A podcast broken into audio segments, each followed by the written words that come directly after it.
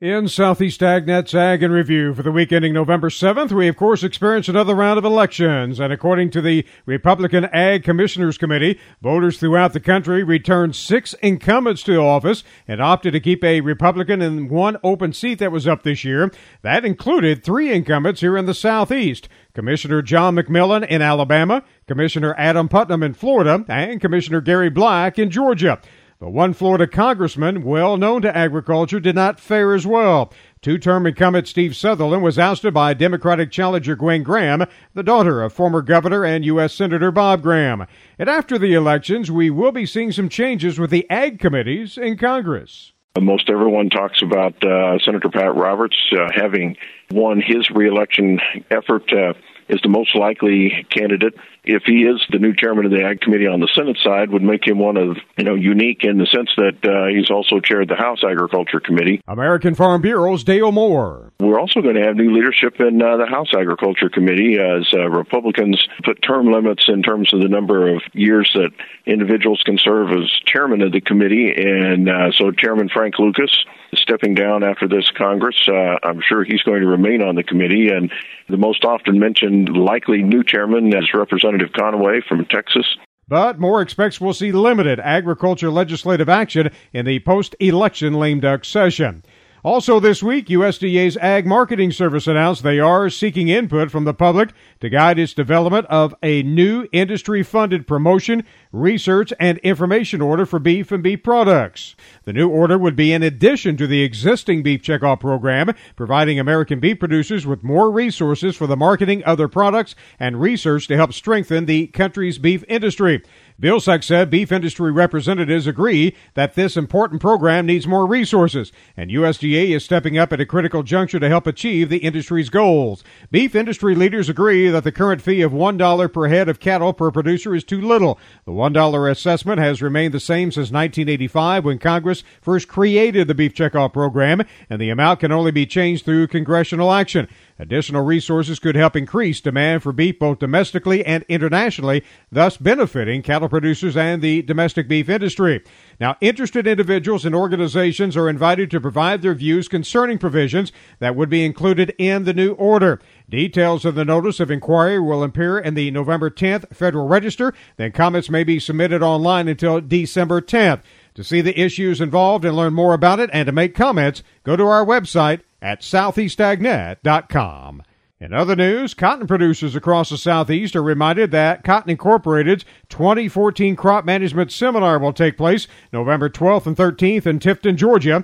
Dr. Ed Barnes says one of their themes this year is sustainability.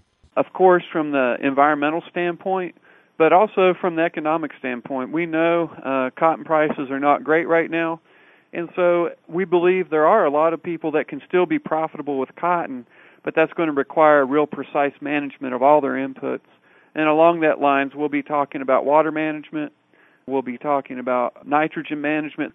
You know, if you have irrigation, that energy cost can be significant, and nitrogen prices are always fluctuating, so nitrogen's never cheap. And so we're going to be talking about, you know, how to make sure you're getting the, the most bang for your buck on both of those inputs. The 2014 Crop Management Seminar will be held November 12th and 13th at the University of Georgia Tifton Campus Conference Center in Tifton, Georgia. To register and learn more, just go to cottoninc.com.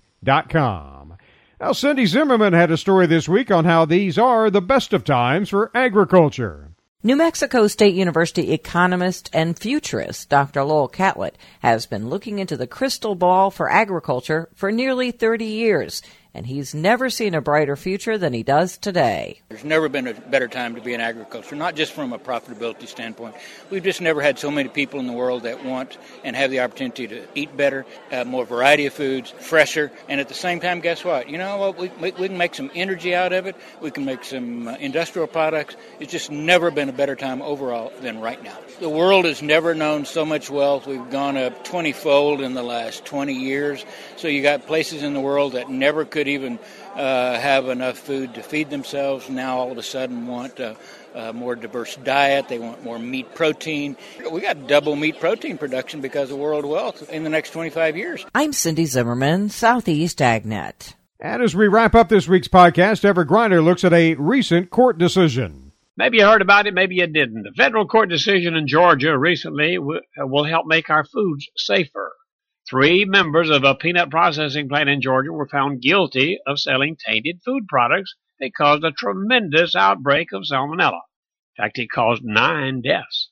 It took eight weeks for the trial to be held and ended with a guilty verdict for the plant owner, a food broker, and the peanut quality control manager. You see, they shipped peanut uh, butter products to food distributors knowing it was contaminated. The long trial had peanut growers and other processors embarrassed at the image it projected. Well, two of the three face long prison sentences, and the third will also pay. Now, you can feel safe, and our food industry and peanut farmers can again hold their heads high. That's Ag Review for today. Everett Griner, Southeast AgNet. You can hear those reports and more from this past week on our website, southeastagnet.com. Randall Wiseman, Southeast AgNet.